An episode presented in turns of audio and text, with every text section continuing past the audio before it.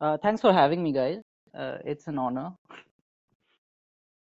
Yes, thank you, thank you for calling me after I chose Barbie over Oppen Oppenheimer. So yes, yeah. I mean, yeah, I mean, I we just we just don't know enough people who can who can do this. I guess we, we. I, I guess I guess at least I lack friends. I suppose that's the conclusion of this. So yeah, expect expect to like get calls to come back again and again.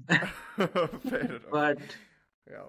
but yeah, so uh like yeah, we haven't we haven't done this in a while. I think our lives sort of caught up to us.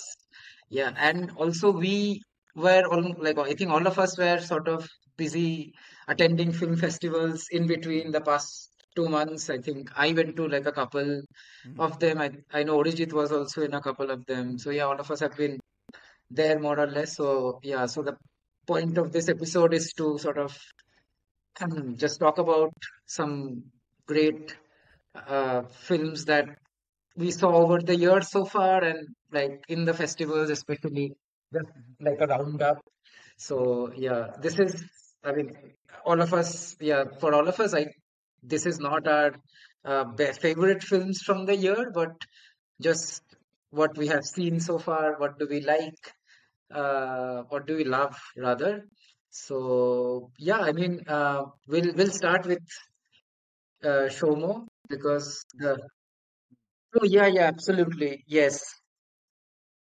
I think after after 20, I think 19, I think 19, the was the one, year, yeah, 19, yeah, 19 was the year when I really was like like just overwhelmed by the amount of good films that I Yeah. Portrait of a Lady on Uh, Fire, Pain and Glory, right. Parasite, I think. So very strongly Parasite. 19, yeah. And Yeah, then, you know, shit also hit the Irish fan with the pandemic, Irishman. so Yeah. So I mean, there was a backlog, right? So releases were, you know, yeah, stored up, and so a lot of alignments. Uh, Fincher and Scorsese, that is a partnership that keeps repeating. Yeah. Last time, uh, Irishman and uh, A came out together. Irishman Mank, and um, Mank. Mank, yeah, yeah. No, no, Mank So was that year, I think, same year, same year. Yeah. So they are like, Yeah. I don't know. Yeah. So we'll start with Shomo. I find music a useful distraction, a focus tool. Keeps the inner voice from wandering.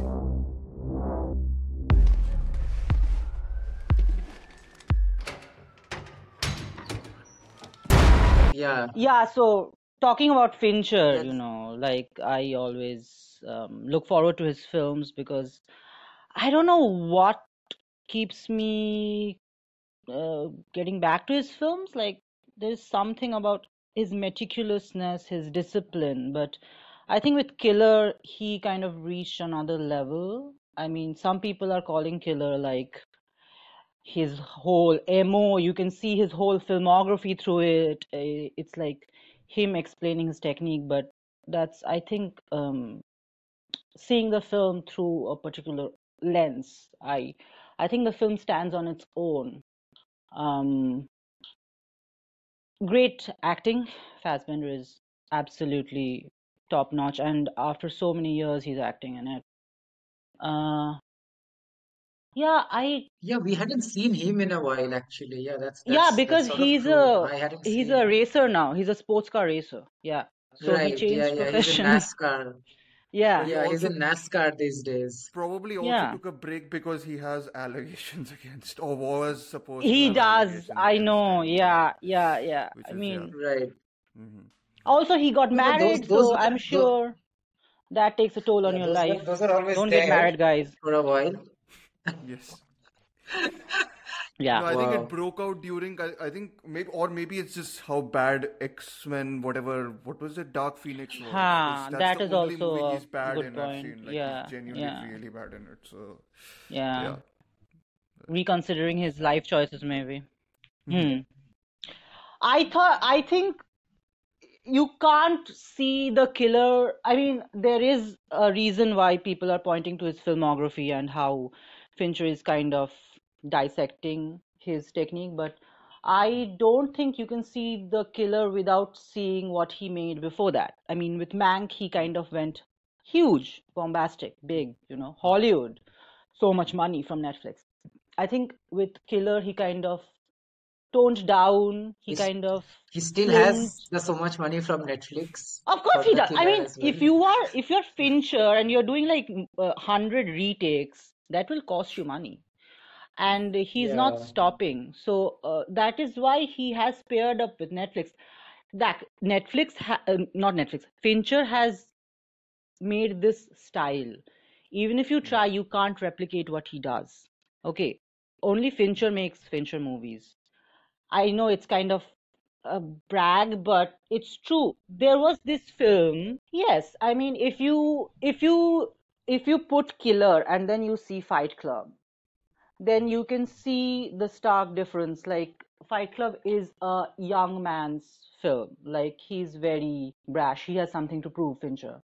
With Killer, he's almost looking back at his career and seeing, you know, what he has done, his achievements, and I feel it's a very self-critique, a very big self-critique of him, his own film. There's a lot to parse from that film, and I think as a story itself, this character study of this cold, ruthless killer who is basically real James Bond. If James Bond was real, it would be uh, Fassbender's character. He does not stick out. He does his job. He's great at his job. He's ruthless, cunning, you know, cutthroat. And I think Fincher, it the character kind of reminds me of Gone Girl's uh, Amy Dunn. It's almost like this masculine, feminine, like, you know, mirror images of each other. So I think those two films, Gone Girl and The Killer, can be a great double bill. Mhm. Um, Fincher, top of his game, camera work, amazing. Like, you can't fault that film. I think problem with critics who don't get it is that they're not seeing the bigger picture. Like that film has a lot, but it's being very smart about critique of, you know, class system.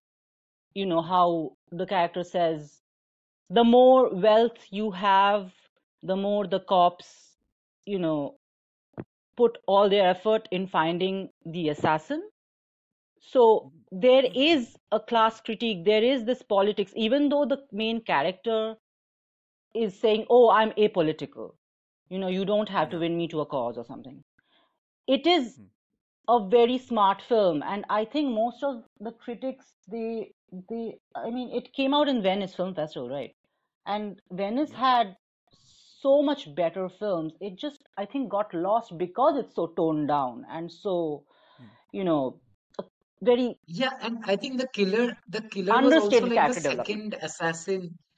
Yeah, and it, it was also like the second assassin movie at playing at Venice because Linklater's Hitman also played, and Three assassin movies. sort I think there were three yeah. So films, like uh, so- uh, a critic said. So it kind of lost in the lurch. And um, yeah, I and remember one I saying that, why is this film need to be made? Like, why is this film important? And I'm like, I mean I don't think I don't think that should be asked for any film uh, yeah, I mean, but you should be able to uh, make art, right? That should not be the Yeah. case. I don't know. right. And I think another an- another thing Yeah. about the killer, which like yeah, uh, which I sort of uh, like I found fascinating was that how people were doing this like great interpretations of the film because it was so polarizing because mm-hmm. I saw the film and then when I was reading like reviews and stuff I came across one review where somebody had said it's like a critique of gig economy. And I'm like I was like a bit Okay, yeah, stumped when I read it. Yeah. but then when I thought about it I was like yeah it makes sense. Like at at the end of the day that assassin is like a gig worker essentially like probably Mm, a very yes, well paid gig yes, worker, but a gig worker yes, nevertheless. Mm. So yes. like yeah, these sort of interpretations were very interesting to read when it came came to this because like yeah, the reception was so polarized uh, for this. Uh, so yeah, Arijit, go ahead. Yeah. No, no, but the uh, I uh, so sorry if you guys uh, I I mean whatever I think uh, Shomaji said I I'm in agreement with I kind I like it a little lesser than Shomajit and I'm a big Fincher fan also but it is very like clinical and very you know like extremely clinical extremely whatever and I and I think the one film we did an episode in, on Queen is that for uh, comparing this with Les Samurai whatever the Jean-Pierre Melville film Yeah. is because Yeah, that's Oh yeah, yeah. You you see the you see the Melville yeah uh like inspiration so much there in The Killer, like that yeah whole uh sort of like an anti-hero protagonist yeah of like Les Samurai and Les Cercle Rouge and like you know all yeah those Melville noirs. yeah That's so apparent there. Yeah, Yeah, I think, and also the big difference I think was that in Les Samurai, he's not got an internal monologue. In David Fincher's film, it's all internal monologue, like all the Yeah, time. yeah, yeah. So Uh, to yeah, sorry, go ahead. that sort of got that sort of got to me. Like, Yeah. don't you think like that that that is sort of meant to like tire you out Huh, there? like, Like No, you're just but, that's constantly in the mind of yeah, no, that's but I think the what Arijit film. is I mean, about, without the uh, yeah, monologue, the film will not work because yeah, the monologue is basically this character who's trying to fool themselves, hmm, right? yeah, So whatever he says, like hmm, stick to the plan, improvise, hmm, uh, don't improvise, uh, you know, all of these things. He hmm, has to uh, forbid empathy. Empathy is weakness. He's yeah, breaking all these rules yeah, because in right. life, I don't think anything goes to plan. You have to hmm, adapt to survive, and he's doing uh, that in real time. But yeah, because he's such a one track minded guy, he yeah, has to keep going, keep going, keep yeah, going, or he will falter and he will be killed. Like Tilda Swinton's character was so close to killing him, but because he didn't blink, he kind of survived till the end. No, And I I think think the what ki- I, kills also is very um if you look I, i'm so sorry i'm geeking out on this. Uh i'm like obsessed with no, this no, no. film. I've like seen it three times if you look at the kills there's like a palindrome. I don't know if it makes sense or not. So it starts with a gunshot and then it ends with mhm, no one getting killed. So it starts with the mhm. main character not getting killed like the main who was supposed to be killed Yes, like yeah, who was he was mhm, given an assignment and he could not fulfill it. And at the end yeah, he goes to the billionaire and he does not kill him. So there is a yeah, palindrome in the big in the middle is the most violent kill. So there is this hmm, you know climax and then a denouement. So it yeah, he progressively becomes violent and then he kind of hmm, lets go. So there is character development there.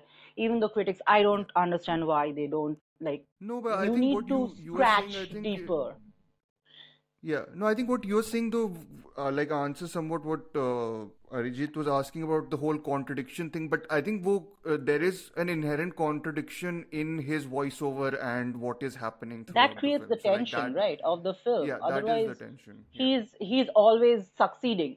So yeah, where how do you create tension out of that? So i think yeah, the voiceover is important because this is the kind of guy who lives in his mind. He he has a, yeah. a you know girlfriend but how much do we see of that relationship But so but do you, don't you think he actually cares for her? That's the other thing. Like you know, Oh, he whole he absolutely sort of he the on film yeah, won't work if he does not care for her, right? He goes yeah, on that yeah. As much as he manhunt says he because doesn't care. Yes. y- yeah, exactly. Forbid empathy, but then he's, you know, he has to yeah. Yeah. So even though Fincher films people say they are clinical, they are, you know, so violent and masculine, there is Hmm. heart under there. Girl with the dragon Hmm. tattoo, there's heart. Social network, there's I don't heart. think I don't think Fincher has ever sort of glorified masculinity. I think the, I mean, people cite uh, like Fight Club a lot about how he's disowned it or whatever right Yeah, now, but yeah, because of the way that Fight Club is sort of interpreted, uh, like interpreted exactly, there. But I don't exactly. think Fight Club was also like a glorification of masculinity or whatever, and it was always like you know, hey, don't be like this guy. Like, you know, that's like when I saw it as a kid, whatever. I mean, of course, there's a anti-institution uh, sentiment and everything, which is, I mean, many films have that. Many films have used that That's motif, the thing, but right? it was Depiction always on screen does not mean endorsement. Of So course, yeah. when yeah, he's and but was showing but these things, it doesn't mean that he's endorsing it. But the problem is that death of the artist, right? So when the art is out there, you can't really control how it's perceived by the audience.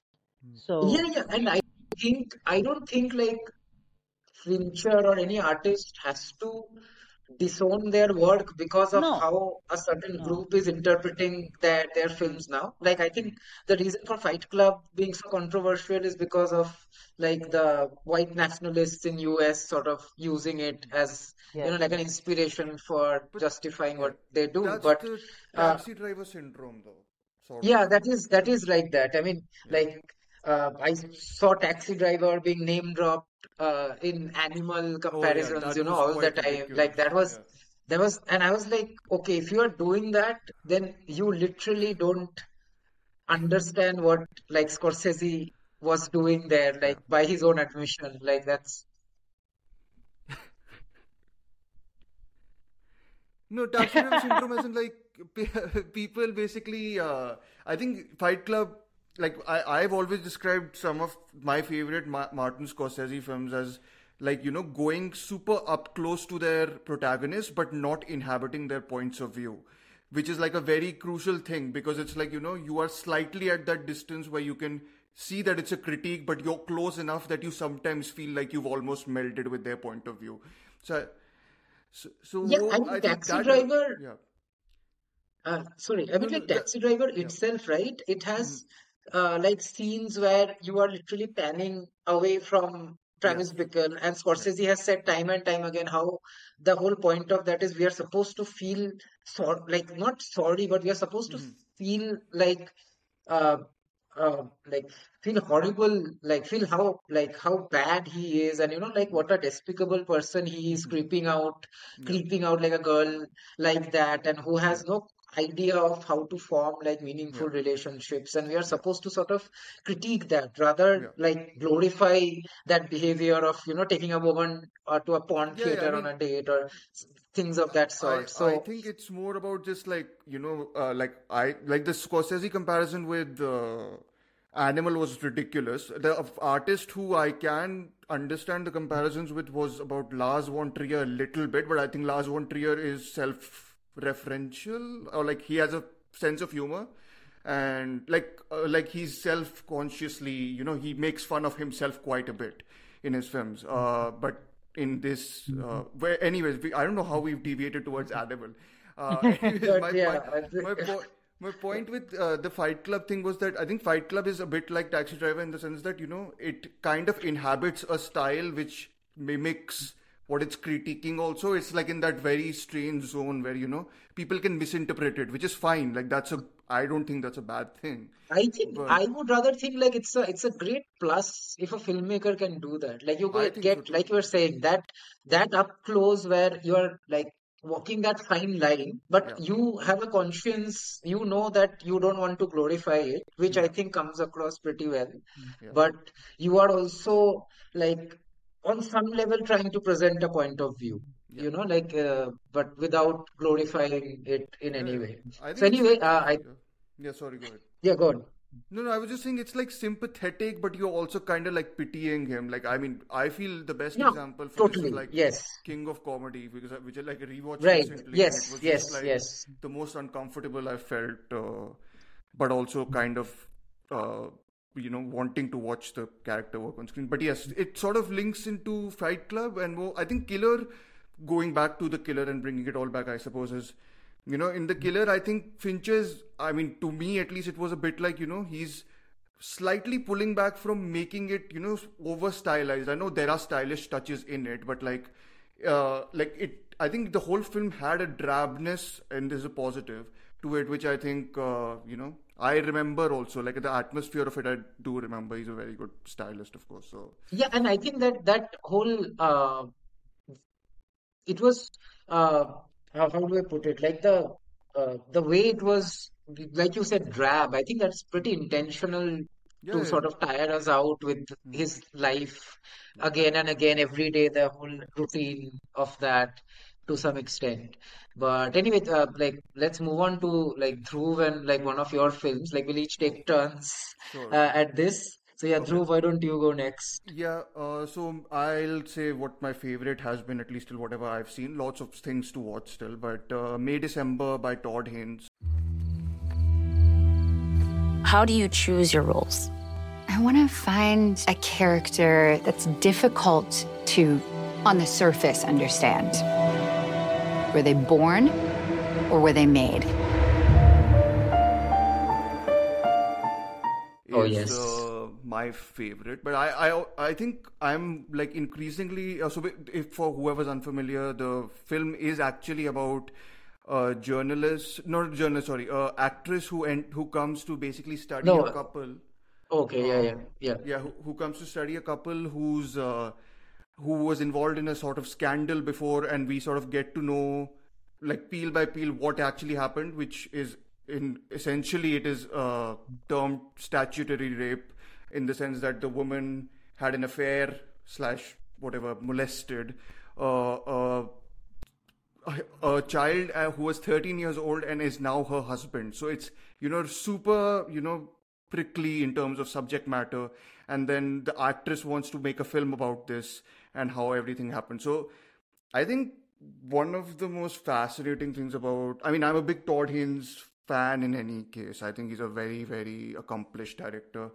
And he's made like very different types of films uh, throughout his career. Yeah, yeah, Carol. If you see Carol in this, you'll be like, really, same director? Like, you know, you have that uh, uh, variation, which I think I love. But I think one of the best things about May December is like it works as a cringe comedy, but it also works as like a deeply, deeply disturbing film. Uh, like I feel a lot of people gave. I like Tar. You know, Tar came last year, which sort of my big complaint with that was that I got what they were trying to do in terms of you know cold dissection of relationships, personality, whatever of you know power in one sense, but in this May December, you kind of get that cold dissection, but you also get like a genuinely heartbreaking story of you know uh, someone learning that their life is you know not uh, what they thought it was. So I think again it's down to the performances a lot. Uh, I think it's got three of the best performances of this year, or some of the best at least. I think Natalie Portman. Uh, yeah. Yeah, I agreed. All three leads are so good. Yeah, I think Shook is definitely a good work. I mean, uh, for me also, it's yeah. No, that's the thing with the film. Like, if you ad if you admit that you like the film, people will say, "Oh, w- why? It's a sick film. It's it's just so, I don't know. It's a very icky film. Not a icky in any sense that it's a bad film. It's possible, I just it's just a very conflicting film. Like it it Yeah. really shakes you up, like you said. Mhm. And um, yeah, it it makes you re-examine how you see people, like, you know, controlling people. You know what I mean? Yeah. hmm No, absolutely. I think, uh, yeah, whatever Shomajit said was totally uh, on point about that. I think one of the things you discover, like the second time I was watching, you sort of view the film with an entirely different lens, especially on Natalie Portman. You just see how she, you know, changes her mannerisms according to, you know, whenever she enters a scene, and how everything for every person here, except for Charles Melton's character, is sort of, you know, a sort of opportunistic way of mining something, you know, of their own from it. And I think Yeah, it's like way, every one of them has an agenda. Yeah, And uh, for him, I think, yeah, Melton is just caught in the crossfire. yeah, So, yeah, two divas. I think someone yeah. mentioned they're like two divas, and uh, and like he's basically the person caught between them.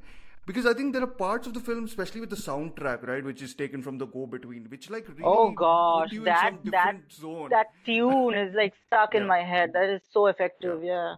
yeah. I mean, I think like some of it. Yeah, yeah. Sorry, go ahead, Arijit. No, no. No. So I think just uh, this whole idea that you know uh, there's this musical thing which I think it's meant. Todd Haynes used it as a sort of ironic distancing thing. That's what he said, and a lot of people have taken that and sort of interpreted the film as camp, which is very interesting because I do think some of it slightly goes into you know soapish, TV soapish, melodramatic territory, which I think is very interesting because it's like there's two movies playing here. One is super serious you know dissection of something and the other is almost like the film we see at the end of the film you know like they're really trashy you know almost it's interesting uh, that you bring up like it there is Yeah. two films playing because i when i watched it i thought uh, um, yeah first time i watched it i thought uh haynes is completely inventing another genre this is not Mm. melodrama let's not go camp at all like i Mhm. read notes on camp by susan sontag after Mhm. watching this film because it's very stupid how Twitter kind of erupted Yeah. in this quarrel, melodrama or Mhm. camp.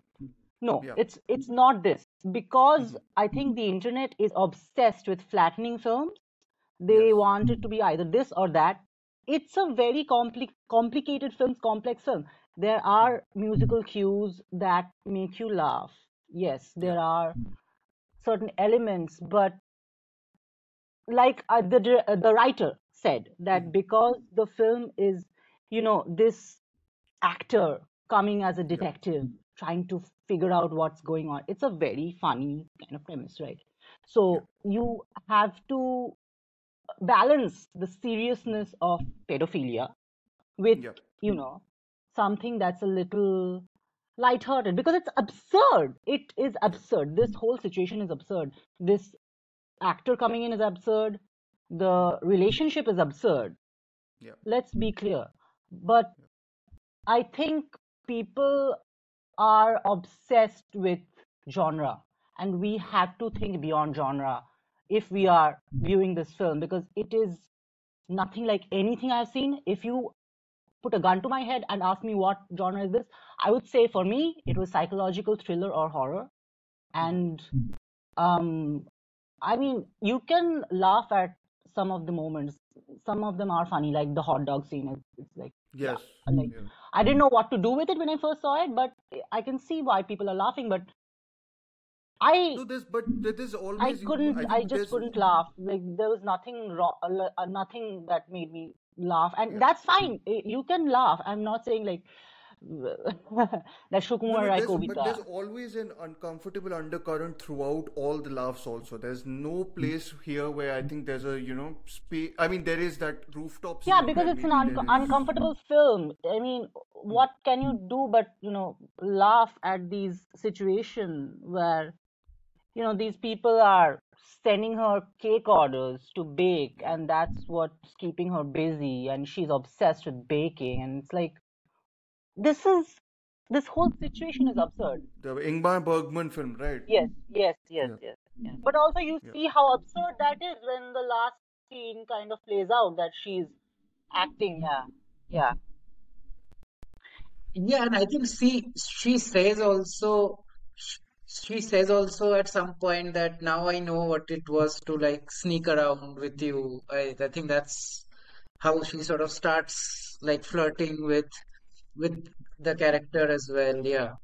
I also think like uh, May December on some level sort of really explores like how artists sort of take advantage of other people's stories or life, especially their trauma, if you know uh, there is, to sort of make it well, like make profit out of it, Yeah, it's not either artistically It's, or sort of critique of the Hollywood system, right? How true crime has become not just the not not not Hollywood system, I would say, because this happens everywhere. I mean, uh, using somebody else's life or their story, or even like using your own story to sort of make money out of it at the end, whether you're writing a book or you're writing a, or you know, you're making a movie out of it. Like, then what authenticity remains of that story, whether it's yours or somebody else's, it's if you sort of try to make it into profit, right? At the end of the day, they are not they don't care about what this new media comes and you know has an effect on the people involved. They don't care. They just want to put this content out. That's what it has Right. become. So I think, yeah, I, And I it's didn't very funny it and as ironical that it's on Netflix and Netflix is also making Jeffrey Dahmer.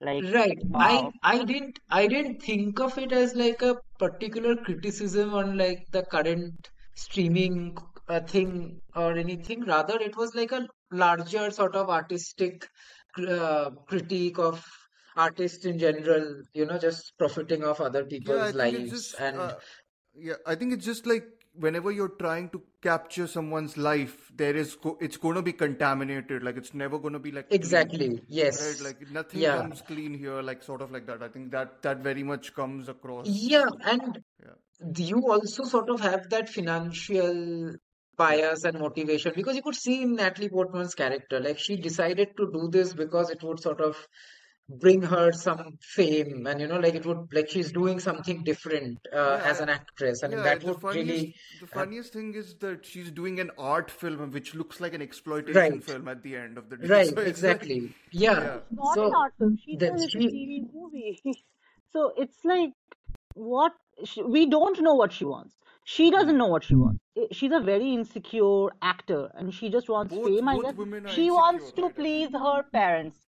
That's what I got from it. But Hmm. these both of these characters are such these women are such they are hidden behind this veil because they have created these walls around them and but it still shines through it's very animalistic both of them are natalie portman you see yeah, how I, she uses charles Mel- melton's character and it's like she says oh that's what adults do Yes. and Yeah. at the end of the day it's like when you sever connections like melton is trying to connect he Hmm. wants a human and empathy and she's and you know, just like even out for herself even that using thing you did, she sort of justifies it as some form of method acting. Like in the film, I like in the huh, context of it, I sort of yeah understood it's sort of implied like that, like she's doing everything as sort of like a method acting Yeah. exercise No, of think doing exactly what the wife did, or you know, like the Julianne Moore's abs- no, character, what she did. So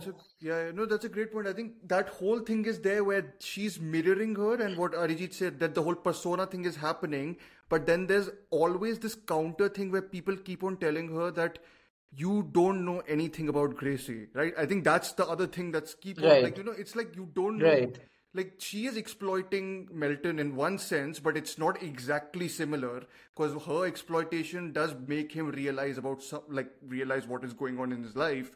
But it's like really, uh, which is why I think the final scene at the graduation is almost like I always think it's like a like when Steven Soderbergh makes movies and they descend into like really, you know, B movie territory almost, where both of them show down right.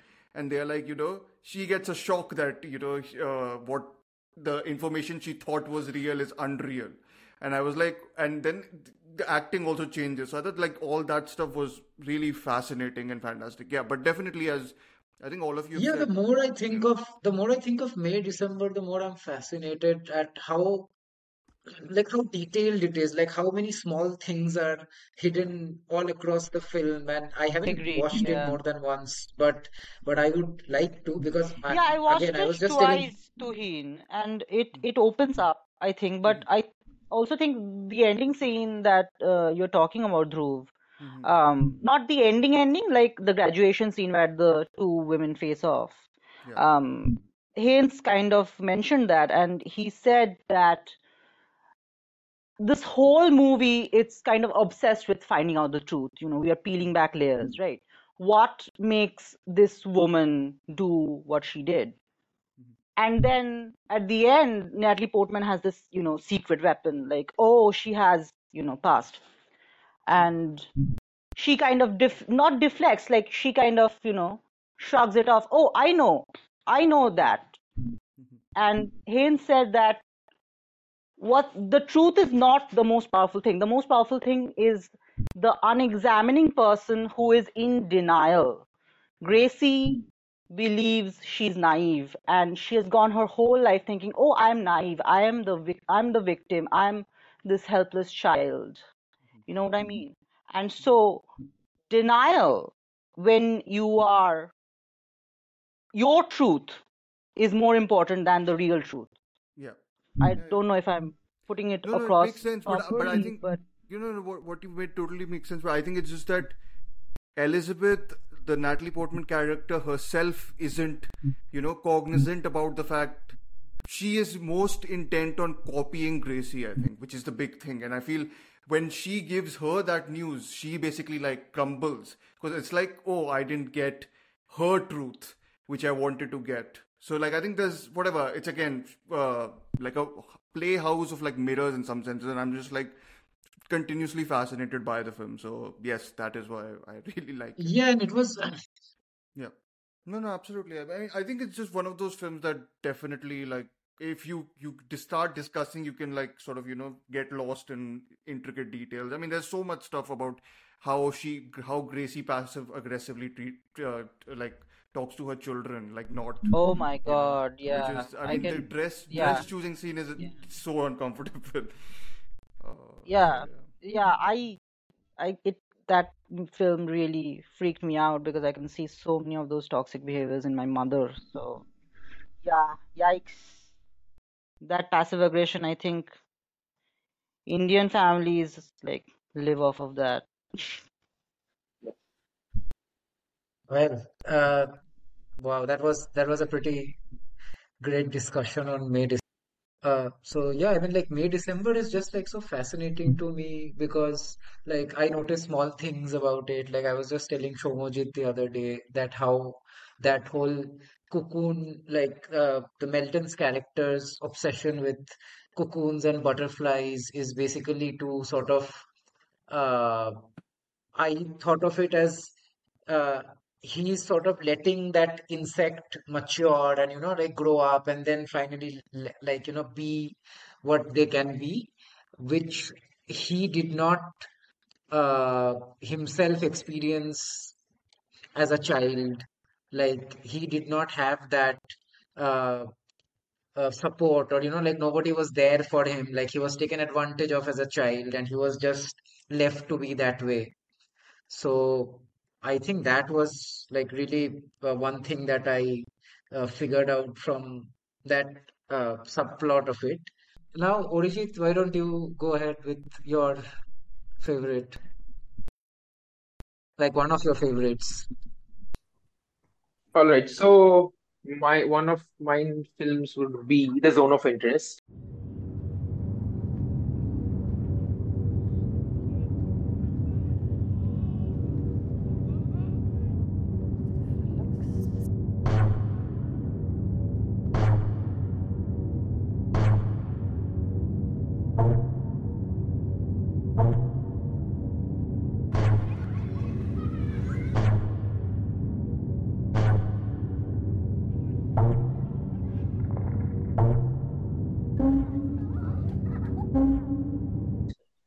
And so, you know, I I hadn't read about it much. I had just had a glance at it. I think when it uh, received something at Cannes, and I think Ehrlich's review, I, I just had a couple of lines, and I was very interested in the premise that Mhm.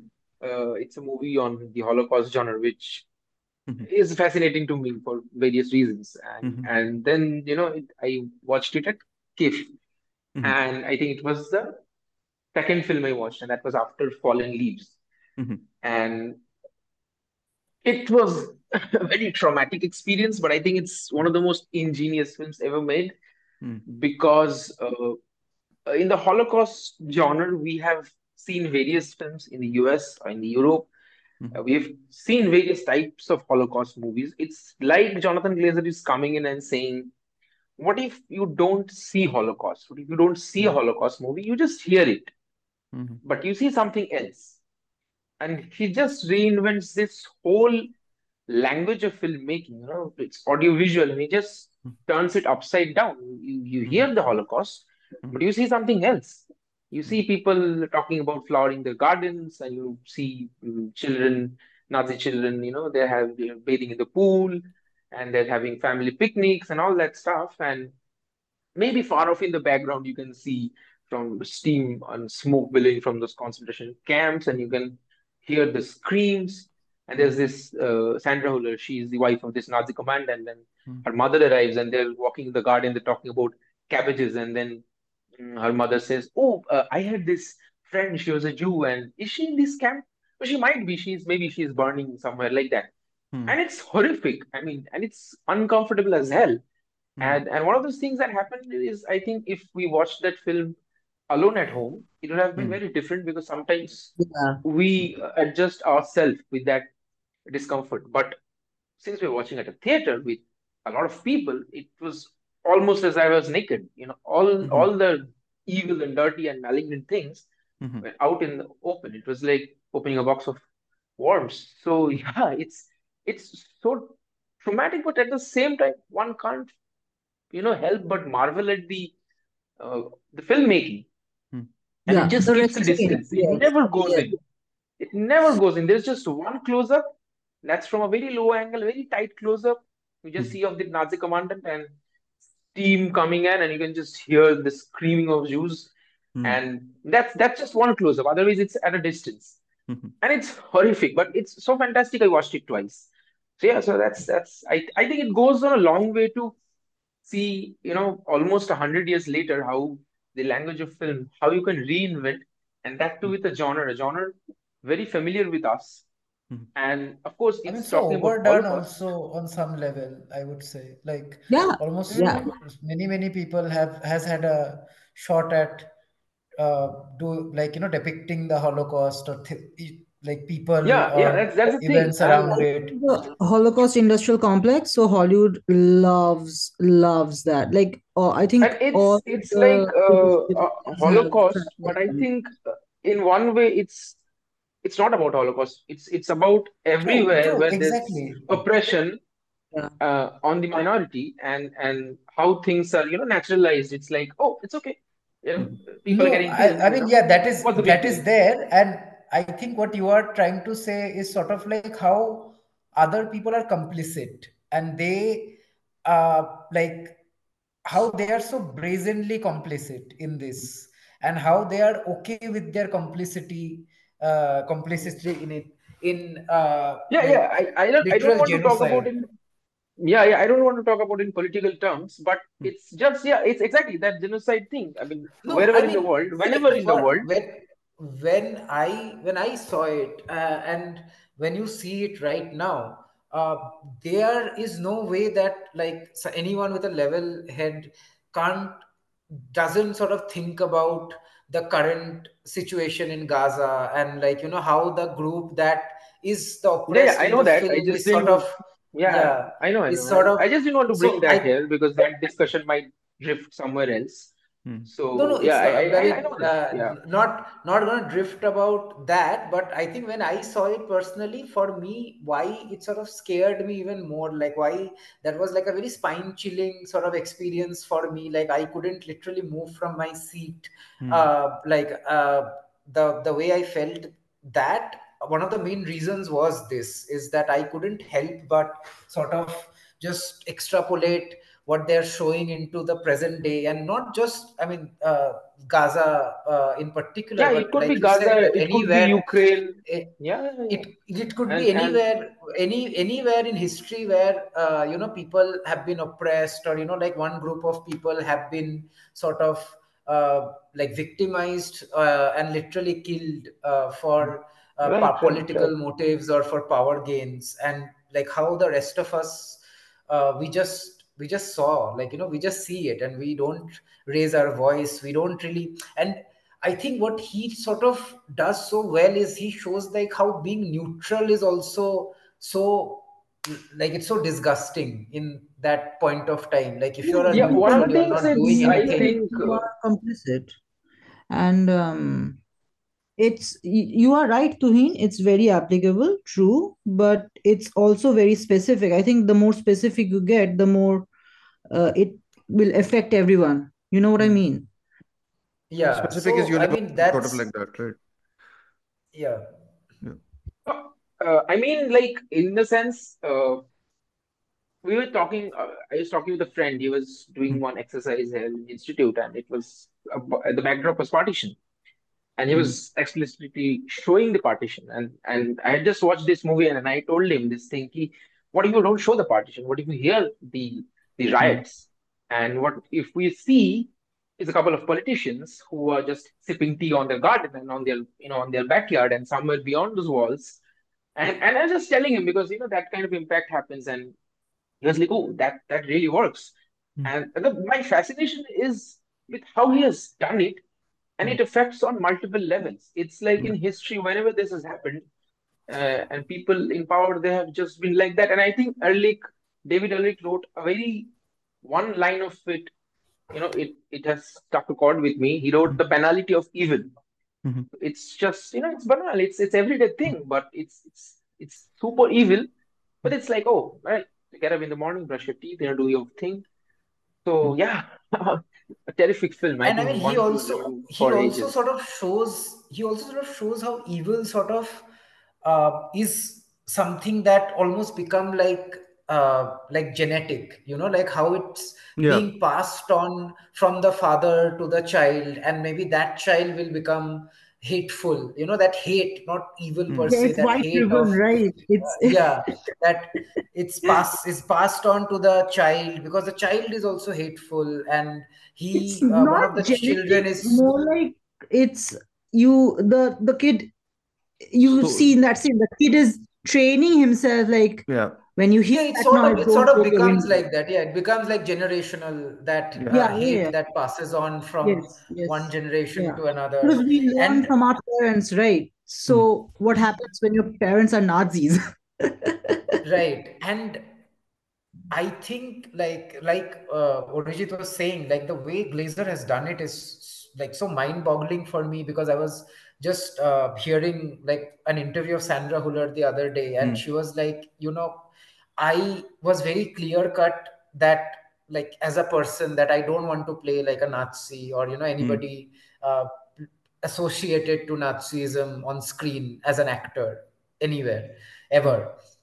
But when like uh, she saw the script and uh, when she had a conversation with glazer and how it was like how he was trying to do it that appealed to her so much that she signed on for the film. Although you know she had that stance but she realized that what Glazer is doing sort of doesn't invalidate her stance per se.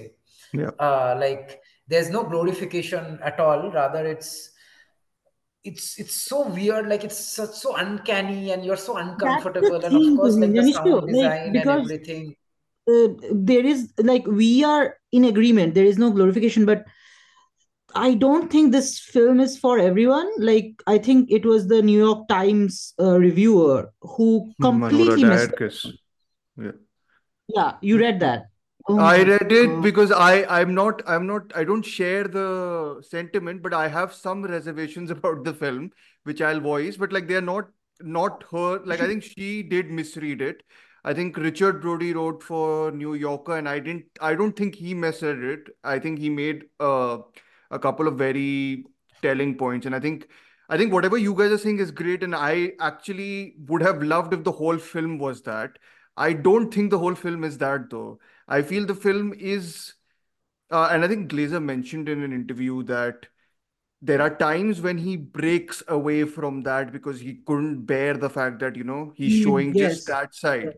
I think the Yes. breaking away is a problem for me. Like I find the breaking away sections a bit like, you know, um, I first jar jarring in a in a not a, you know, uh, in a not distract like in a very distracting way. It's not uh sort of, you know, um I I guess you can ar- argue that it's a move in a way to like, you know, dismantle the whole order of the Nazi regime and you know whatever like kind of dismantle that. But I I felt the thermal whatever filtered sections of the film were very Negative, the negative filter, yeah. Yes, yes, negative filter ones were very much, uh, you know, and I want to say underdeveloped, but I, they aren't developed. I mean, they are supposed to be glimpses, right? And I thought the way it's right introduced in the beginning, I really liked how it's introduced because it's almost like he's telling a story to his child, and while Yeah. telling it, it's almost like he imagined something. And I was like, oh, is he going to like you know, Right, right, right. that, and I'm like, yeah. but no, then it starts just interjecting automatically, and it becomes a bigger part and bigger part, and then it just he That drops that. happened to me when I watched the first time screening. This this thing you're Okay. mentioning that happened to me when I was Hmm. watching it the first time, which is why I went to watch the second time, as in why why he did that. And Mm. it's an interesting point that you bring up. Uh, hmm and, and I was actually thinking on the lines of whether you're saying breaking away. I was thinking whether you're talking about where uh, the commander is posted somewhere else, and That also definitely. calls That also definitely. calls his I wife and he says, "All I can think of is gassing them," and it's like a 15 feet yeah ceiling, and yeah we see yeah, this tall it building. yeah I think that's so for a film that like you know wants to be very covert and very you know sly and actually very smart about these things like these things just stick out a lot because they're like super explicit in a way which like counters how uh you know how subtly it's actually exploring what whatever you guys said about banality and I think it's just subtle horror that that's what hits you more I feel sometimes. And uh and I don't know maybe I've just seen to a bunch of art house cinema recently where I'm like I I get the appeal of the whole you know dis dissonance between sound and image but I also feel I've seen it. Like that's the other thing. Like uh it's this is not a knock but I think he gets a lot of mileage out of this and I the one thing I still remember from the film is the hum, not anything else, but like this Right. constant hum, uh, which you keep on hearing when you're in the house. And when Sandra Hüller says she's made made whatever uh, Eden or whatever it is called, I'm like, and I'm like, how can you live with that sound? Like that sound is so like annoying, annoying in the sense that it it rattles Yeah, you yeah. always. And I'm like, that Right, hum never right. goes away, except for that scene when they go to the river and there's like, you know, an offshoot that Right. that feels like the place where the hum goes away. I remember, I think. So like I remember a lot of these things, but then I also remember like the instances Mhm. where it breaks away from the point of view, and I'm like, why don't you stick with Sandra Hüller's character? I think that would be more interesting. No, I think uh, it's interesting you said this, but I think uh, I think you also mentioned that uh, Mhm. why he moved away from this. Maybe, Mhm. maybe it was too much to take. I don't know. I mean, at some He point, I said was that. feeling He like said that. Balance Yeah, I was both. feeling I I sort of just I sort of just felt like I particularly didn't think of it as like him sort of moving away from it. I mean, that Mm. could be the case Mm. because I was just watching him depicting this family. And the Mm. point of the film to me was like depict like to show this family uh, as is and Mhm. through the actions of this family and you could say uh, the mindset and the mentality and how they're wired to Mhm. sort of use that to sort of uh, like paint a sort of scary picture of how uh, like how deeply brainwashed and complicit they were in this uh, you know like in aiding Yeah. the genocide or you know the killing of the Jew, uh, Jew people in Auschwitz. Yeah. Uh, I think the technical choices Glazer makes works immensely. Like it worked for me because at the end of the day, he was doing something that has been done like hundreds of times before, and people Yeah. as great as Spielberg have taken a shot at it. So, Yeah. like whatever he probably had to say was done in Mm. some way.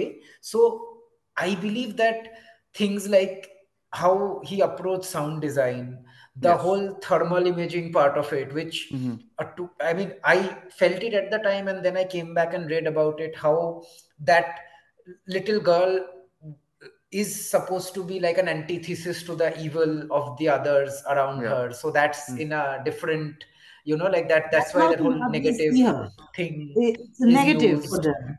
So Yeah, yeah, because makes sense. negative to the uh, people Those, that yes. they're and then and then later. Yeah. and then like later i read that that girl was actually inspired by like you know real people who Yeah. have lived there in auschwitz and who sort of helped uh, by Yeah. helped the uh, inmates in whatever small way they could Yeah. uh, as part of some movements in Mm. poland so but i didn't know that at the time but it sort of made total sense that somebody doing some good for even like a minute within that is Yeah. shown in Some like a different you know. uh, Yeah. No, but in the see, my to my my my thing would be my sl small counter to this would be the negative thing then goes away when the music starts playing, and I was like, I don't know what to make of that aesthetic decision. Like, you know, there's some some stuff in it. I just don't know if he's actually thought it through the whole way, or has he just like, you know, put it as a like. Of course, a lot of it has been thought through, I except disagree. I think the film is very well thought through. No, no, no. Most of just no, it, I most think of it it is. was uh yeah, I think it was like a breather, what what I feel. I mean, Sure. breather is yeah, maybe not the correct balance. word Yeah. there. Got it. Right, right. But but there are other things as well. Like uh, we we are in that building, and suddenly, uh, like this commander is coming down the stairs, and it just cuts Ah, to black, and then it just yeah. comes to the present, people Yeah. cleaning the museum, Oh, and then that you're is like, that is a really good touch. it's I mean, I that's the one touch where I was like, you know, taken aback. I was like, I don't know what to make of this. It was one of those things that really affected me. I'm still thinking about what he means to do with that uh touch. But But yeah. just uh, it was very plain to me. Like he's Okay. showing that these guys don't have a future. These Nazis, Hmm. they are killing them. Like he's sick. He's he wants to vomit. He's he Mm-hmm. feels evil. He wants to Mm-hmm. vomit it out, Mm-hmm. but he can't. Can't. You know Hmm. what I mean? So Mm-hmm. these guys, they don't have a future. It's it Mm-hmm. just stops Yeah, there. and and the juxtaposing of like the Auschwitz museum with Hmm. like the present of the Auschwitz museum with what he was showing, that was that scene again, that it was so well done because while they were sort of, you know, like gloating about their achievement, because killing these humans also Their became achievement won't matter. It's killing it's not them we will remember. It's the people who they killed. Hmm. And I yeah, think like killing what legacy is. Like, they don't have a legacy. Like they are trying so hard to make this pure world. No, they they they no. do have a legacy. That legacy is that they are hated. I mean, yeah, that's the whole yeah, point. Like, I think that's that's what I got from that. That you know, they're gloating about it's. It almost felt like they're talking about sales numbers, the way they were talking about how many people they have killed, and Yeah. that's Yep. again like that, as if they were fulfilling some quota that Yep. they had for sales. And Yep. in that party when everybody's you know patting themselves on the back about uh, killing people then Hmm. sort of juxtaposed with the present where the people who were killed are sort of remembered and it's their belongings which are sort of displayed and showcased and these Hmm. people are like i wouldn't say they're forgotten because they definitely Hmm. aren't forgotten maybe each individual isn't remember uh, the nazis Yep. but what they as a whole as a group what they did and how they serve as a reminder to the world about what e- Hmm. what true evil can really do Hmm. uh, what what it looks like Yep. rather uh, that that was that was amazing and i No, think no, yeah I like think dhruv just before this i think uh, you were saying uh, I was, yeah, I was about to you should have caveat seen caveat all this. Yeah, I was about to caveat all this and say that I didn't see it in the cinema, so I have to experience it like that, and I want to because You I know the to. sound isn't. You need to. Uh, yeah, Yeah. yeah, yeah. Well, I- for that, before for was viewers like go see it in on the big screen, even yeah, though yeah. they are given in the US. Yeah. No, no, for that it has to come here. So I mean, I'm more than happy to go and watch it. Uh, but uh, no, no, yeah, I mean, I take all your points. I, in I, I, I I yeah, just think on, maybe on. I've maybe I always compare everything which is made about uh, uh, this to Shoah, the Claude Lanzmann uh, doc nine hour documentary. oh yeah yeah that you're Yeah, right yeah, yeah. right Obviously, yeah yeah obviously. No, no, we'll Yeah, always come back to that. yeah. But uh, yeah, yeah. The, in I think one more thing is I think it's very Bressonian in its approach, in the Hmm. sense that, and it's funny that Bresson also made a film from his own experience as a resistance member, hmm which is A Man Escaped, and it's very hmm Bressonian in its approach is because uh, what Bresson used to say is like if you have image, you don't need to use sound, and if you have Yeah, sound, you don't need to use the image, and that's what yeah. they're doing. hmm And and Bresson's whole approach was very simplistic. It's like Hmm. what's the shortest distance between two points? It's a straight line Straight line. Yeah. and and that's what they're doing that's what this guy is doing and it, it's for me it's difficult to achieve some sort of this sort of filmmaking with a subject like this uh, i think Tuhin mentioned that holocaust films have been done a lot it's like Yeah. saying it's you're saying the same thing but how do Hmm. you say it you can say it differently Oh no, definitely. I'm not taking uh, yeah anything away from no no I, I get it I get it Yeah, yeah, right right I get it I yeah. get it which is Hmm. which is what was sort of fascinating for me because Yep. I've never seen anything like this. Never seen it. Not in this genre, definitely. And and and it's a very it's a very traumatic thing. It's I, I Yeah. mean, for me, maybe I'm very culturally separated from the the Holocaust in a in a Hmm. way. Hmm. But uh, for people in the Europe or US, uh, it's it's a it's a trauma. It's it's a it's a generational trauma, and that to show that uh, with this approach, it's it's something to you know ponder about. So yeah. Yeah, and you know, I what was fascinating for me is like I sort of had an idea of what the film was about, and I was still sort of so like so like stunned and taken aback from for, because of it, and like the I was just wondering like, oh, if I didn't know anything about it, and like I Hmm. could experience it like people did at Cannes for the first time, I would have probably just like gone batshit crazy about this because like I, I they they really didn't Yeah, know that's was what coming. happened to that's what happened to me and a friend. We just Okay. finished that screening and we both came outside and we were just talk telling to each other the same thing. What Oh just yeah, happened? yeah, What just yeah. happened? I mean, you we would just have probably been smoking.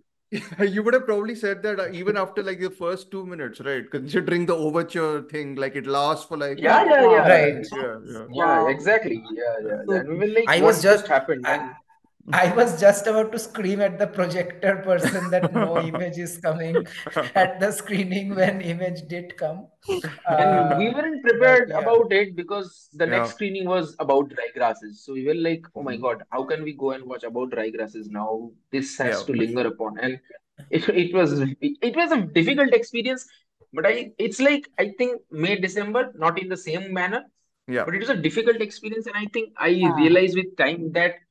Uh, if a filmmaker intends to make it difficult for you, Yeah. then he or she is successful, and Yeah. it does that. It it, it makes it difficult for me, and Hmm. hence it's a good movie. you It's, know, it's like not a good movie, it's it's a great movie. hmm it's it's not just you know it's not just like a difficult experience where you know it's like sort of painful to watch the film or you know like it's like you know events are uh, like for uh, I would say like sis- in the same uh, uh, you know genre rather of uh, the Holocaust movies. Say Schindler's List is something hmm uh, that that's very painful for me to watch because of what they show. But the both May December and Zone of Interest, it's almost like something crawling under your skin it's more Psychological. Yeah. uncomfortable like you know like Yeah. it's more creepy than like Yes. difficult or you know that way so that's Yeah. that makes that makes it sort of uh like you you can't really say out and out oh it's very sad I don't watch it or you know it's very difficult that way No, no, difficult as in watch not in way sad. yeah Difficult as in even if it's creepy, no i'm just difficult yeah i'm just saying like you know like it's it's, in the theater difficult to watch yeah and it's it becomes difficult difficult watch like because you people watch it with the collective, you watch it with other Mm. people. That's why it becomes, I think, it that that effect increases, you know, multiple folds. That that I think is I, I don't I I have think to watch it in right alone and see. The film is basically putting you in the shoes of the Nazis. Like you are the Nazis. And like no one wants to think of themselves as, you know, Nazis. Hmm. And that's right. coming back to Paul's point, like those atrocities still happening against minorities, and no one is batting an eye. Hmm. So yeah, I mean, we'll we'll move on to I suppose my uh, favorites. Uh, the film that I'll speak of first uh, is Justine Triet's Anatomy of a Fall.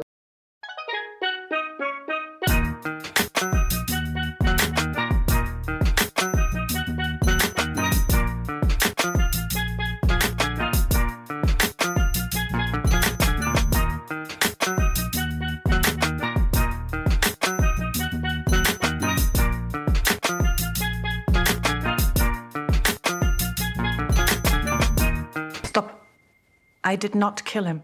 Anatomy of a Fall is just it's just such a perfect film. Like I uh, I don't know if you guys have seen uh, Justine Triet's earlier movie, which is Sibyl, Mhm. but it's it's not as great a film as Anatomy for me. Mm. But she has this uh, she has this you know this sort of quest i would say in her films this sort of personal quest of understanding human nature like very intricately understanding human nature and not just who we are as humans but like what makes us like that. Like what are our personal biases? Like what comes into play eh, in decision making? What comes into play for every sort of small decisions that we take whether they're pragmatic or they're emotional? Like in even in this brain versus heart thing who wins at what situation uh, what are the circumstances. So there's been that quest in her films that i see of really exploring like human psyche and human nature in a way that i don't think i've seen other filmmakers do. And anatomy just takes it to an insane notch. Like it's you literally have a relationship that's being sort of very like you know very intricately getting nitpicked publicly in a trial and all the uh, like all the events of the relationship all uh, then the personal lives of the two people in the relationship and Yeah, their rather than the kid crime that's you know like committed, it's their relationship on trial. Yes, yeah. Yeah it's it's almost like your relationship on like like Every that little and thing that he said in quarrels or you know bickering or pa- being a passive aggressive or your actions, it's picked apart, and no one wants to be that. yeah Yeah. like every everything is picked apart from interactions to uh like you know mental health and uh like even uh what so one of the sandra huller's character is an author and the film goes to an extent where the prosecutor is trying to prove that uh, what she's written in her book is sort of like a prelude to you know her committing a crime. Like you know it's going to that level of extrapolation. And i think what sort justine triet through her screenplay especially does so well is i think she sort of really exposes how uh, we have institutions and places that are supposed to be neutral and we have people who are supposed to be neutral like a judge and a jury and you know like lawyers whatever. Yeah. but none of them are. Like even in spaces which are supposed to be neutral in a court that is supposed to be neutral you let personal biases you let emotional manipulation you let all of these things play a part in it although they're not supposed to play a part in it. Uh, and uh, you could see uh, that in every single character whether it is uh, sandra huller's character trying to convince starting from her lawyer to her son to like you know the entire court that she did not commit the crime of killing her husband to the prosecutor trying to make everybody believe otherwise because he's very insistent on the fact that this happened. And uh, like yeah this this all of this really sort of uh, sort of just takes place there. Everything is out there. The dirty laundry is being washed in public. And there is something uh, that her character says at the end of the film which really sort of has struck around uh, with me which is she says that after the case was over it would feel like a victory but it feels like nothing. You know it feels just like okay this is not happening anymore. It doesn't feel like she won or anything after the trial was over.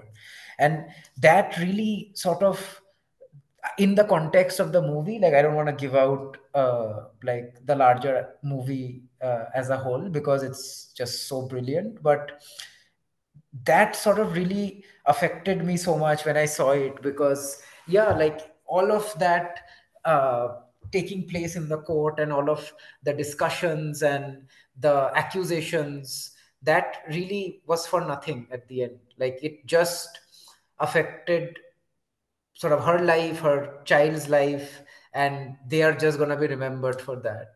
So yeah did anyone of you see it? What did you guys think of it I wants to go first? Yeah, yeah, yeah, go ahead. I I I I I like it. Like I see where the director is going. I feel like it's my problem. Like I like the film. It's it's not a knock against the film. I think it is one of the best films of the year. Maybe not my favorite, but it's it's subjective.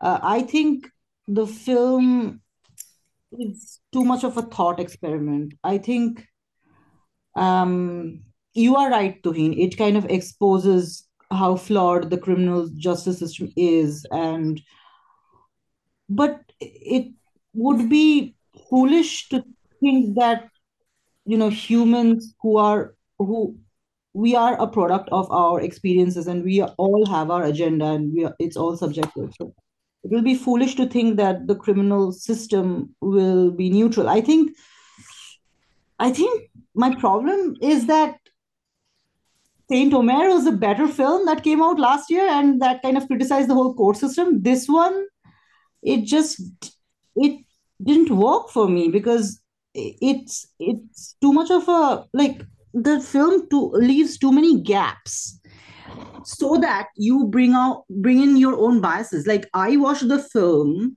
on my own and i had this interpretation. And then i was watching it with a friend um, over the weekend and he brought in his own biases. And i think the film is just too broad. You know what i mean? Like and I, it and you know i think that's that's intentional. Like i every yeah, no, that, every that every it is. A thought yeah experiment. and like every step of there the moment a uh, scene in the film watching the the woman who's taking care of the child he tells him like you have to choose.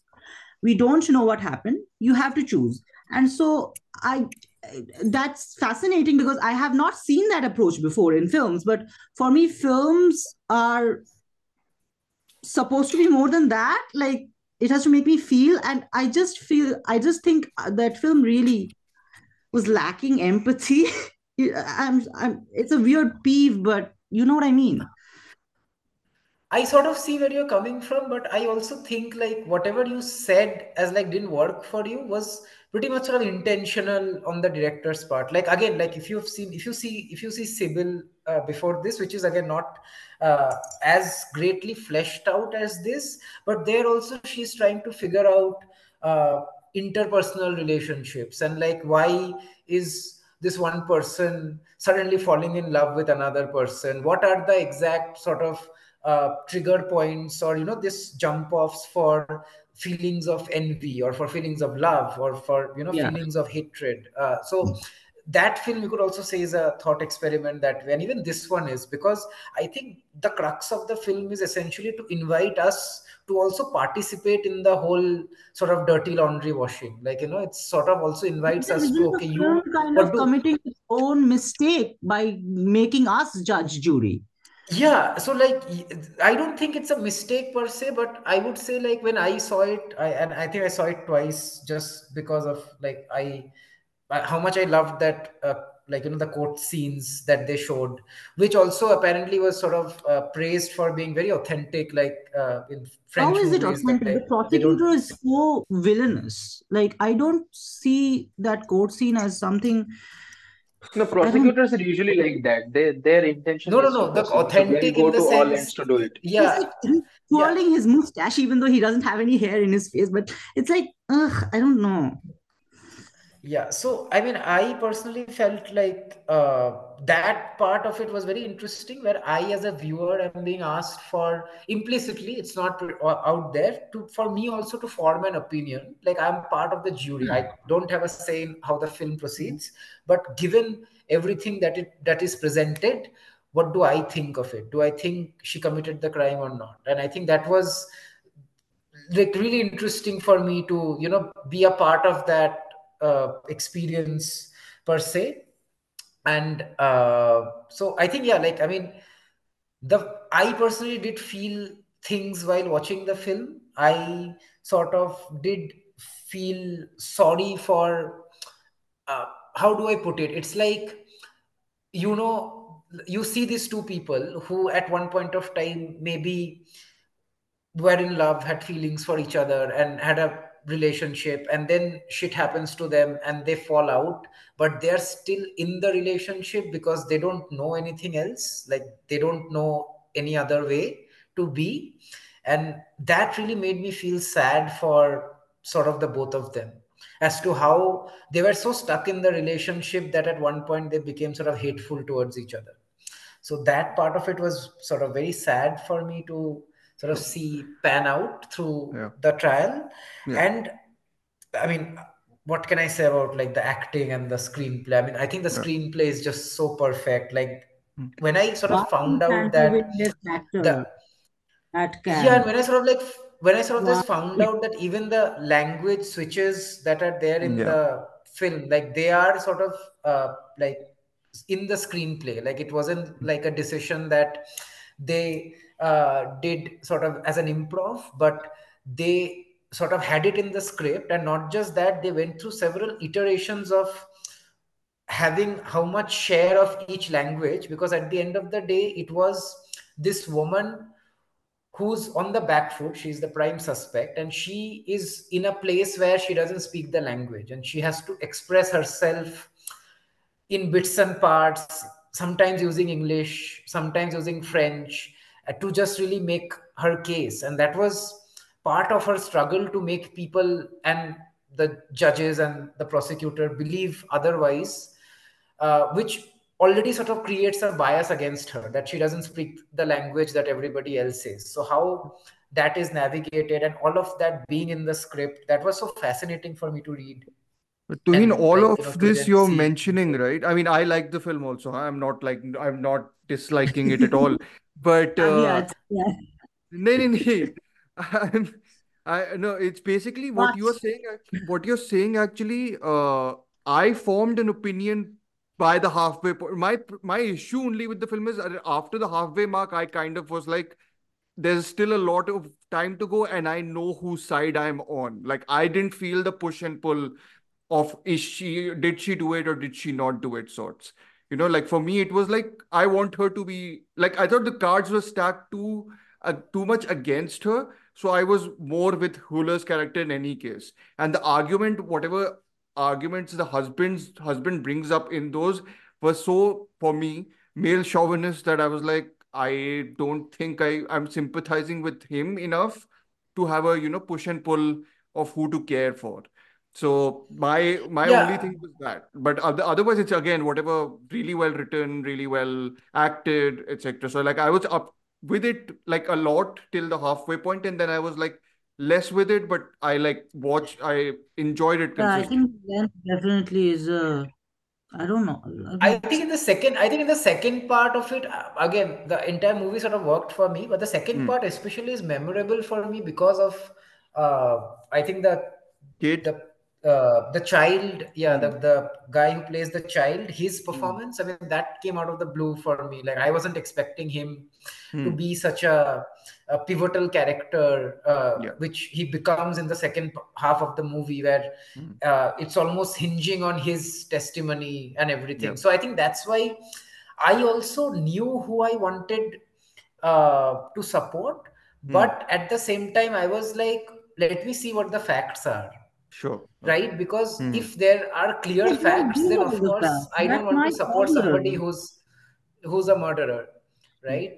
But uh, yeah, but that happened with me as well, where like I knew who I wanted out of like you know who I wanted to Yeah. support, but Hmm. I was also sort of keeping an open mind as to Sure. whether there are some evidences or something that might Yeah. come out over the course of this.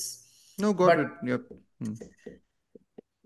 But yeah i think uh, again like all these interpersonal relationships that were happening in the movie that was that was depicted so well every Yeah. single one whether it was the sort of legal like you know court appointed guardian and the Yeah. child it was the mother and the child where they are both sort of suspect and witness and they're sharing the Hmm. same space Yeah. and uh, how the child's perception also sort of keeps changing based on information that he hears and all Hmm. that so all of this playing out together simultaneously it was just fascinating for me to watch to be Yeah. honest so yeah And apart from Sandra it's Bullock's a character, what remained in my head was the that pimp song that played at the oh beginning. yeah yeah of co- It's oh I was god about I, I have been that. Right, right, I have been obsessed. right, I have been obsessed with that exact like you know cover version of the song ever since I heard it. right, right. And you know something something I felt so nice about in this regard. I mean, just uh, again, so such a random Hmm. thing to uh, mention, but I when I was looking up this song on YouTube and I saw went through the co- comments of uh, this particular sort of cover tin drum cover of this Yeah. uh, I saw most of the people or most of the views on the song and most of the comments were after Anatomy's release. Okay. And Yeah. I saw that so many people were discovering this music because they saw this like French Uh-oh. movie, uh, you know, uh, randomly. And like, you know, then they came here to sort of appreciate the movie also and Yeah. the song also. And that sort of, I don't know, maybe uh, in this moment I'm becoming like an optimist, but that sort of like gave me some assurance that, oh, you know, like if you make a compelling movie, people will go out and watch. Because Anatomy is doing like in terms of box office or in terms of viewership, it's doing great numbers across the world. Like whenever in Europe, in UK, in US, it's doing great and uh, it's getting the sort of recognition uh, that I don't generally see a foreign film. I haven't seen a foreign film get since Parasite, to be honest, Yeah. where it's Yeah, I separately think the being talked writing is about as like a uh, because the writing is so phenomenal. As a writer, the Hmm. Yeah, first thing yeah, I yeah, was after yeah. watching it, I was like, I was very envious of it. You know, how can someone write such a neat screenplay, you know, end to end? As a writer, I feel that, you know, because we Hmm. often tend to write certain things and we feel ki, okay, we have written it well. Hmm. And then you take a step back and you be objective about it and then no, it's not working. But this screenplay And- works Hmm. so well. I mean, and you it's know, neat. and you know, like.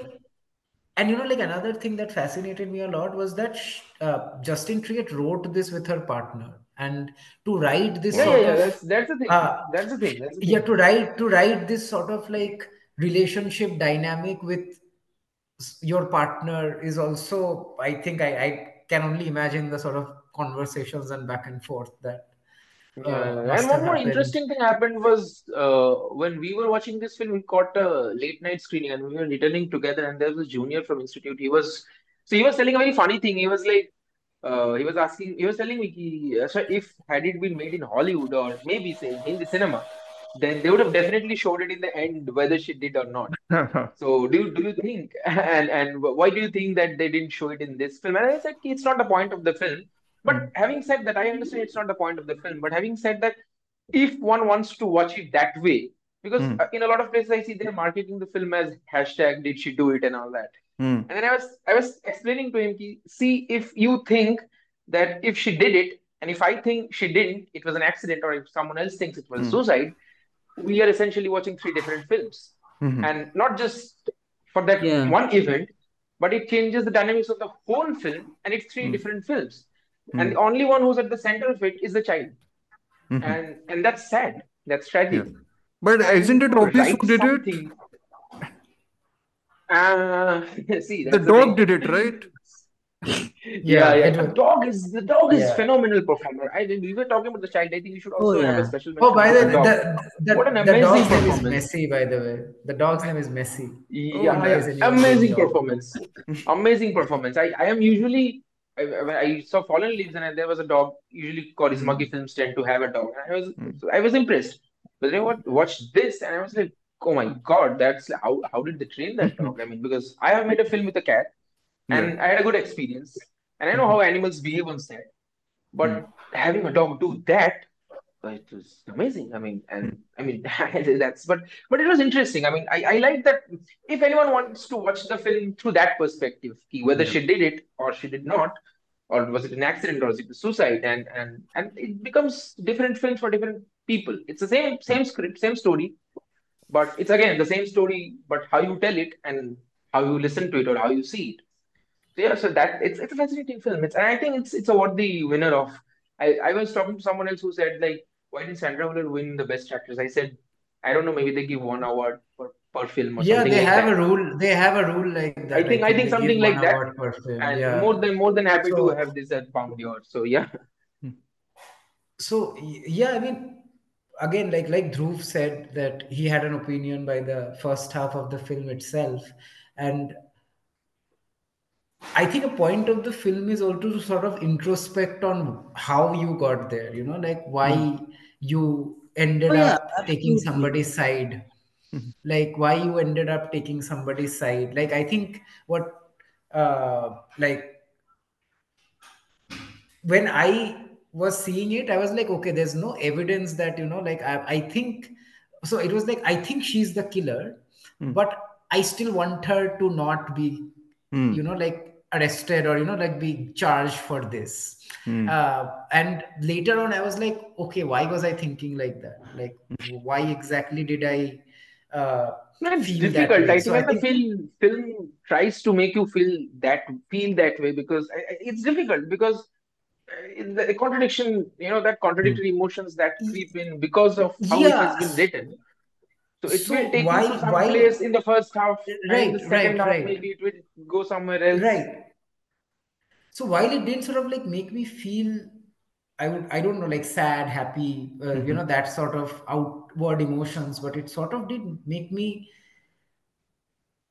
think about my personal biases and i think that Hmm. was sort of the like idea of the film i felt also for us to just have a think about okay why where are we like coming from what's our life experiences and how that's influencing the uh, sort of uh, opinions that we are forming about it you know Mhm. like the whole trial and the people around the Also, trial how memory uh, works, uh, Yeah. that was also an important thing, how memory works and and truth versus fiction, you know, uh, Hmm. that that statement that he makes, you know, by that logic, Stephen King should be a serial killer.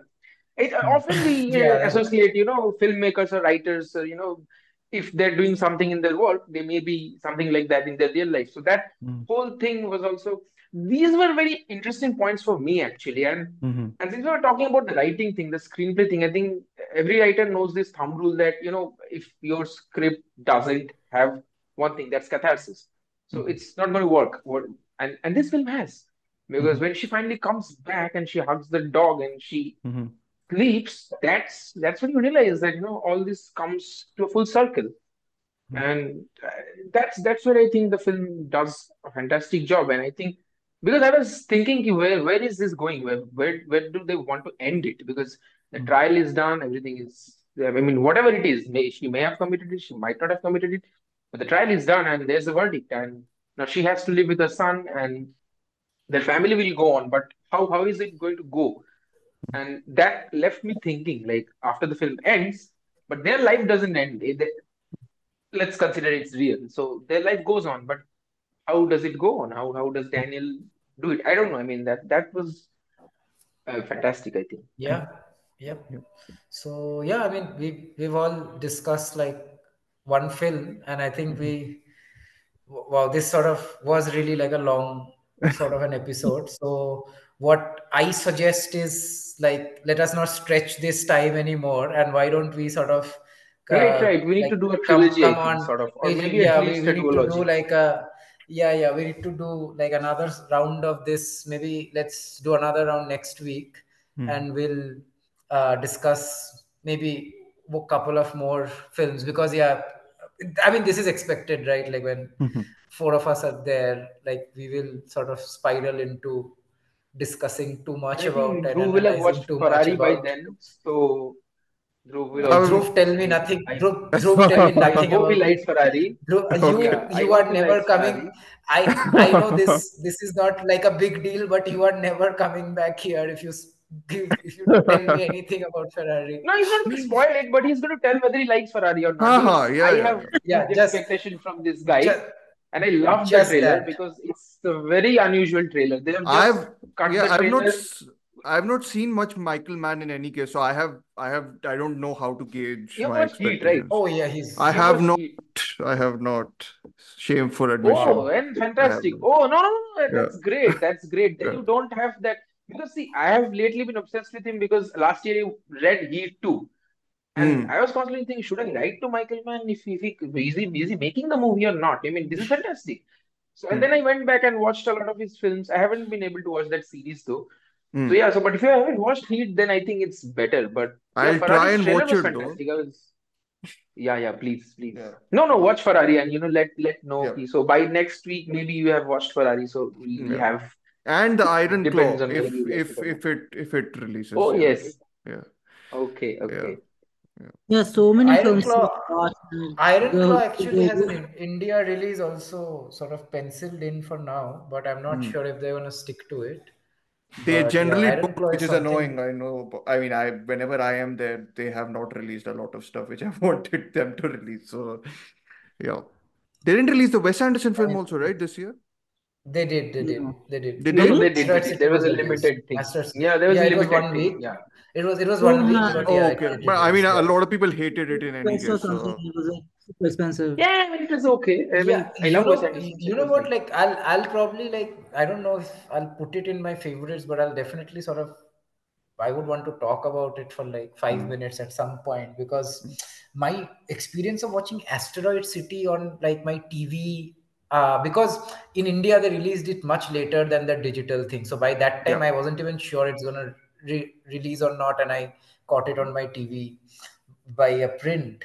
And my experience of that, and then when I caught it a few days ago, actually, I didn't catch it in mm-hmm. the normal theatrical run. I was in Kerala where they were playing the film, and I saw it mm-hmm. there.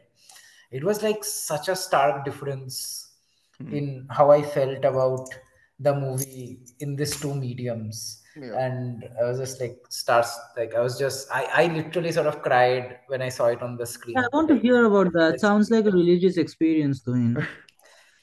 I mean, it Seriously. was for me obviously because Wes Anderson you is one do of my favorite yeah. filmmakers, and I I do feel like he's somebody who's who has a way of showing grief that I like that nobody else does. Like you know, ag- again, like this thing that uh, I this is not me saying it, but I read somebody uh, somewhere when his films were getting like uh, copied a lot for like aesthetics on Oh, TikTok God. and Yeah, Instagram and stuff like that. Mhm. Yeah, like you Can't can do that. his. Like he's very specific about his aesthetics. Like, and he keeps changing it up. So you can't No, really I mean that's up.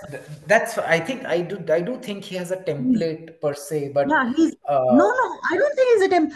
Like you can try to copy Wes Anderson, but I think he's inimitable because no, uh, right. every I think I, I that he makes, it not only just technique or camera work. Like he, his vision is his own. Like what Fincher does, you can't do Fincher without Fincher. I mean You know, that's that's all All of right, that. guys. Aside, I Hate to break it up, yeah, but we are yeah. almost Let's touching break the it up. hour mark. So. Yes, yes. Yeah. we do it later? Yeah. So I mean, the, we had four films, so I just don't want the Wes Anderson thing to. We we can do an Wes Anderson episode again if we want. So sorry to do Yes, this, we but should we we should almost we should do a we should do a yeah we should do a Wes Anderson episode. But yeah, let's let's connect again next week. We should do like a part one, part two, however many parts because we are very unserious and I think for the both of us, like it's just to geek out about films. Like I don't think Arijit or I do we even check how many people have listened to the podcast or Yeah, yeah, yeah. That's the point of the, it. The, Because the, Keep the the a conversation fair amount of Yes. Yeah, that's the thing. And I, I really like uh, when like the thing that we had today because we were having varied opinions and but we were not stepping on each other's foot. So and it was interesting to come up with because every people every person sees a film different way and and Yeah. I I like hearing out more than speaking. So I like that thing. So that in that way it's interesting, which was the point of the podcast. So Yeah, yeah, so so let's let's just yeah, do this again that uh, was with very fun actually uh, set of yeah, with another set of films next week. And yeah, I mean the four of us should definitely join like and we'll see if some other You should keep you should keep a keep a regular series till the Oscars. If you, have that many films.